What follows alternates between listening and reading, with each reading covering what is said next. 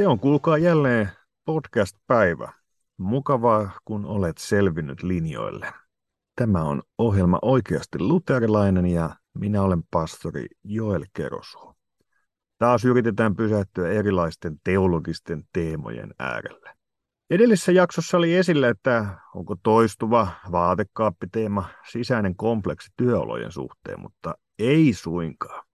Vaatekaappihan on minun supervoimani – kun käy dekaanin linjastolla ahtaaksi ja kanslian sälä uhkaa vyöryä päälle ja palaveri toisensa perään uhkaavasti vyöry yli pienen ihmisen ja heikko haahti heiluu aikataulujen tuulessa. Niin ohjeistus on, että hätätapauksessa riko lasi ja puhelin kiinni ja teologian äärelle vaatekaappiin. Ja täällä ollaan taas onnellisissa tunnelmissa. Tämä tuo henkilökohtainen Narnian vaatekaappi, johon pujahtaa sopivaan ja sopimattomaan aikaan.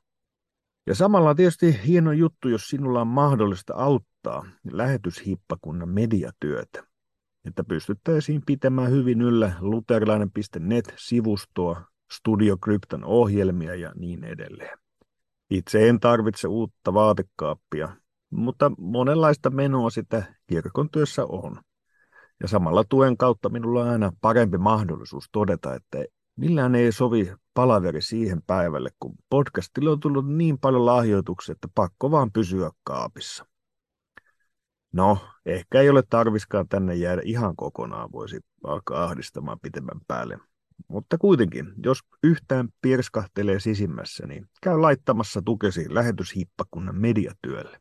Tiedot löydät luterilainen.net-sivuston etusivun alalaidasta ja mobiilepeillä sponsorirahasi löytyvät perille numerolla 33303. Kiitos lahjastasi. No, se siitä. Mutta tänään yritän käsitellä jälleen hieman raamattu teologiaa. On puhuttu kaanonista, inspiraatiosta, raamatun tulkinnasta, Jumalan läsnäolosta sanassaan ja tämän tyyppisistä teemoista. Ja tätä kokonaisuutta yritän täydentää hieman tässä jaksossa muutamilla näkökulmilla. Eli saatoimme todeta, että ilmoituskäsitys ja inspiraatiokäsitys kytkeytyvät toisiinsa.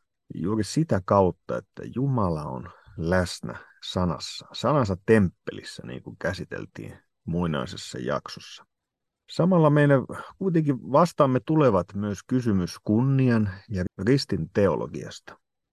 On todettu, että jokainen ihminen ja teologi joutuu valitsemaan jomman kumman tien opissaan. Ja se pohjautuu oikeastaan siihen, että Jumalaa ei voida tarkastella jonkinlaisesta turvallisesta aitiosta käsin. Luterilaisen opetuksen mukaan Jumala on samaan aikaan salatulla tavalla lähellä ihmistä ja kuitenkin etäällä ihmisestä siten, ettei ihminen kykene havaitsemaan ja käsittämään Jumalaa. Niin voisi sanoa, että asia on kahtalainen. Siis toisaalta Jumala on jatkuvasti läsnä, toisaalta ihmisen tavoittamattomissa. Kukaan ei voi päästä suoraan Jumalan luokse, ja siksi ihmiselle jää vain sana.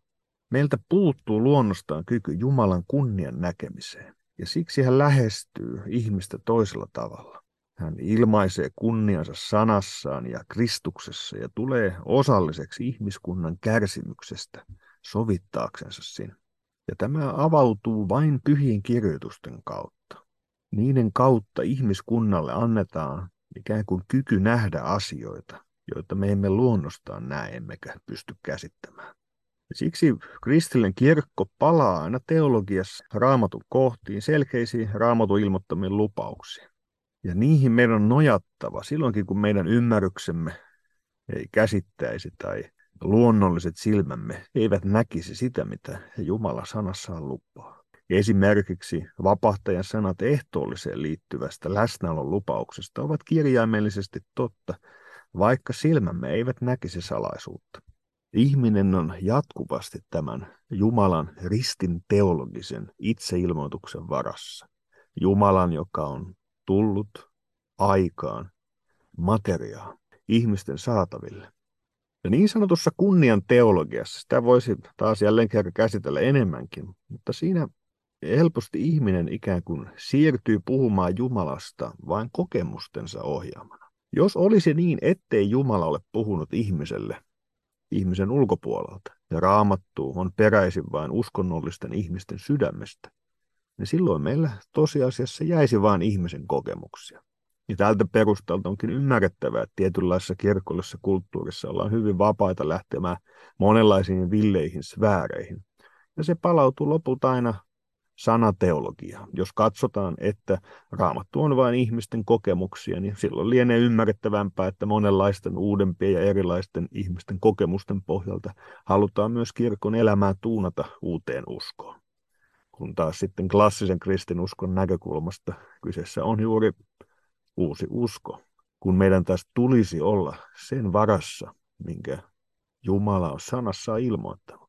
Raamatun laajassa aineistossa siinä kulkee sisäinen linja luomisesta lunastukseen ja lunastuksesta täyttymykseen. Raamattu on kolmiyhteisen Jumalan pelastushistoria, ja Jumalan henki on puhunut inhimillisten välittäjien kautta. Tähän liittyy myös sanansaattajien tehtävä. Ilmoituksen välittäjiksi valituilla on ollut sanansaattaja eli airuen tehtävä. Muinaisajan tiedon välityksessä nämä airuet välittivät matkan pituudesta ja mahdollisesta vaikeudesta riippumatta viestin uskollisesti ja ehdottomasti täsmälleen niin kuin oli heille kerrottu. Juutalaista oppilaasta sanottiin, että hyvä opetuslapsi on kuin kaivo, joka ei päästä yhtäkään pisaraa pois opettajansa opetuksesta, vaan säästää sen kaiken ja säilyttää elettiin erilaisessa muistikulttuurissa. Eikö nykyään ruveta olemaan jo, ladataan tuolta pilvestä jotakin aina muistiin, tai ennen elettiin A4-kulttuurissa, että saadaan joku paperi ja sitten se hyvin unohdetaan johonkin mappiin tai pois. Ei tarvinnut niin muistaa asioita. Mutta tällöin, kun kirjoittaminen oli mahdotonta tai vähintäänkin kallista ja haastavaa, niin, niin kulttuurille eri tavalla rakentunut muistamisen varaa. Mutta Jumala on puhunut inhimillisesti heikkojen ihmisten kautta. Sen kautta voi saada tiedon Jumalasta. Ja sana myös välitetään aina edelleenkin sanansaattajien kautta. Ihmiseltä puuttuu uskon silmä Jumalan kunnian näkemiseen ja siksi me tarvitsemme Jumalan laskeutumista. On turvattava sanassa ilmoitettuun ristiin vastoin kunnian teologiaa. Ja jos kirkko ei hahmota tätä, silloin se ajautuu lopulta tuuliajolle. Jos se ei ymmärrä sitä, että kaiken ajallisen rupisuuden ja heikkouden kautta Jumala itse vaikuttaa sanassa, jonka kuka tahansa voi käydä kirpputorilta ostaa ja kääntää sätkäksi.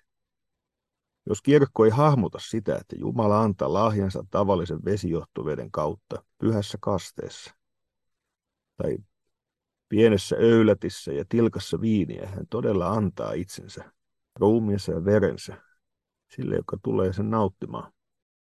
Jumala vaikuttaa synninpäästön sanan kautta, evankeliumin sanassa, sen pastorin kautta, joka saattaa olla tummat silmänaluset ja parta häröttää ja haista hielle. Ja silti juuri tässä alas laskeutumisessa Jumala itse vaikuttaa, koska niin hän on sanassaan asettanut. Jos kirkko ei hahmota sitä, niin silloin jää jälleen vain jonkinlaisia vaikutuksia Jumalasta. Palataan siis lopulta, palataan Jumalan toimintatapaan ja palataan myös Jumalan sanan äärelle. Saako sana, kantaako sana Jumalan todellista läsnäoloa ja sen kautta ihminen myös voi todellisesti kohdata Jumalaa. Tämä läsnäolon temppeli on kuin jotain, jonka kirkko kätkee sisällensä, mysteerio, jota se suojelee ja jonka yhteyteen kutsuu. Palataan aina siihen perustavaan tosiasiaan, että, että sanassa tapahtuva pyhän hengen työ on perustava. Sakramentitkaan eivät voi olla armon välineitä ilman sanaa. Usko raamattua Jumalan sanana on asia, joka on oikeastaan aina uskottu kirkossa. Apostoleille pyhät kirjoitukset olivat Jumalan sanaa, samoin Lutterille. Sellaiset käsitykset, että Lutterilta voisi löytää jonkinlaisia liberalismin alkeita, olisivat niin sanottua anakronismia. Eli sikä kuin semmoinen käsitys sijoitetaan ihan väärään aikakauteen. Kirkossa lähestyttiin pyhiä tekstejä niin kuin vanhan liiton kanssa sanoen, sinun sanasi on kokonansa totuus. Ehkä arvovalta kysymykset vielä lyhyesti, mit, mitä olen jossakin sivunnut. Et ajatus ehkä lyhykäisyydessään, että, että, että varhainen kirkko on tulkinut asian oikein. Voi todeta, kun Johan Gerhard totesi, että, että on kaksi eri asiaa. Oppia tuntemaan kirkon todistuksen kautta raamatun arvovalta ja raamatun arvovallan riippuminen kirkon todistuksesta. Ja Luteran opetus on, että kirkko ei siirrä kanonista arvovaltaa millekään kirjalle, vaan se todistaa kirjojen arvovallasta.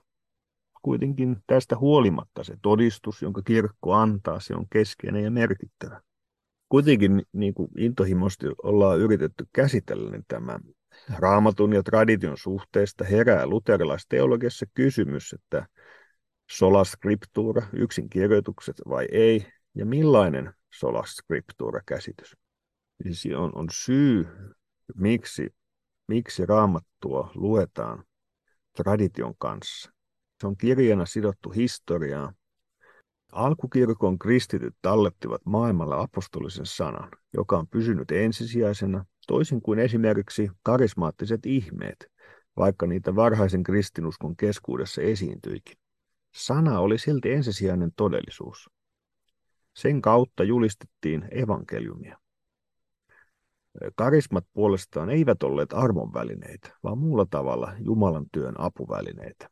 Samalla kirkon elämän äärellä on syntynyt ja kasvanut monenlaista pohdintaa teemojen äärelle. Ja se, se on tärkeää ymmärtää myös nykypäivänä sen positiivinen merkitys. Me emme oikeastaan etsi paluuta vain johonkin kuviteltuun alkuun, vaan enemmänkin tuosta alusta kumpuavaa jatkuvaa kirkollisen jatkumoa, joka säilyttää aidolla tavalla apostolisen uskon. Kristinusko ei ole ajaton ideologia, vaan historian kytkeytynyt uskonto. Jumalan ilmoitus tähtää pelastukseen ja sen keskus on Jeesus Kristus. Pelastushistoria ei ole siis jokin erillinen ylihistoria tai rinnakkaishistoria ihmiskunnan muun historian ohella. Ja tämä on tärkeä huomio, kun, kun vertaillaan erilaisia vaikka uskonnollisia tekstejä, missä aina ei ymmärretä, miten poikkeuksellisia on omana aikanaan varhaiset kristilliset tekstit, koska ni on niin jatkuvasti kiinni ja kiinnostuneita historian kysymyksistä ja tapahtuiko asiat todella onko kyse todellisesta historiasta, kun samalla kuin lähtökohtaisesti ei, ei kukaan ole kiinnostunut siitä, että, että missä Osiris majailee tai, tai onko kysymys historiasta, vaan se tapahtuu aina jossakin myyttien maailmassa. Luterilaisuuteen on myös perinteisesti kuulunut ajatus, että raamattu on itse uskoa synnyttävä tekijä, niin sanotusti autopistos. Jumala synnyttää raamatun ihmisten kautta ja samalla hän on itse läsnä tuossa sanassa, temppelissä. Hän myös johdattaa ymmärtämään oikein kirjoitusten kokonaisuutta. Ja raamatun kirjojen monimuotoinen todistus muodostaa yhden kokonaisuuden. Se ei ole vain kokoelma erillisiä lauseita, vaan jäsentyy Jeesuksessa yhdeksi kokonaisuudeksi. Keskuksena Jeesuksen kuolema, ylösnousemus ja taivaaseen astuminen.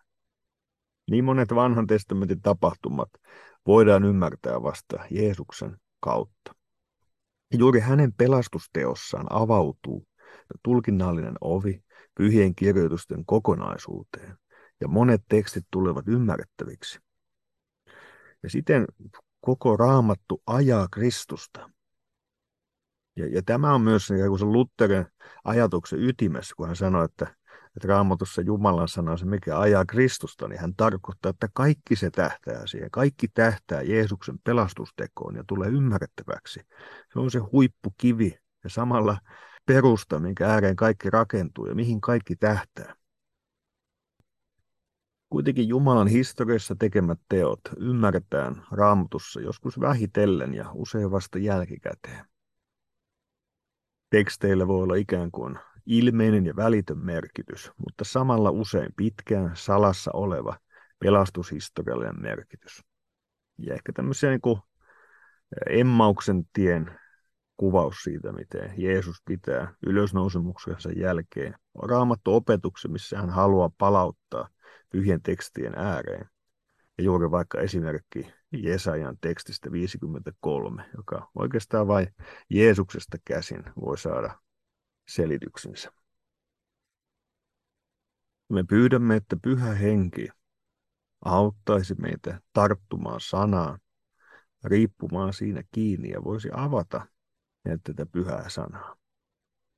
Niin että myös sisäinen kokemus voisi johtaa kohti raamattua, ei siitä poispäin. Ja pyhän hengen antama ymmärrys ja kokemus voisi olla ikään kuin avain, jonka avulla raamatun kokonaisuus tulee ymmärrettäväksi.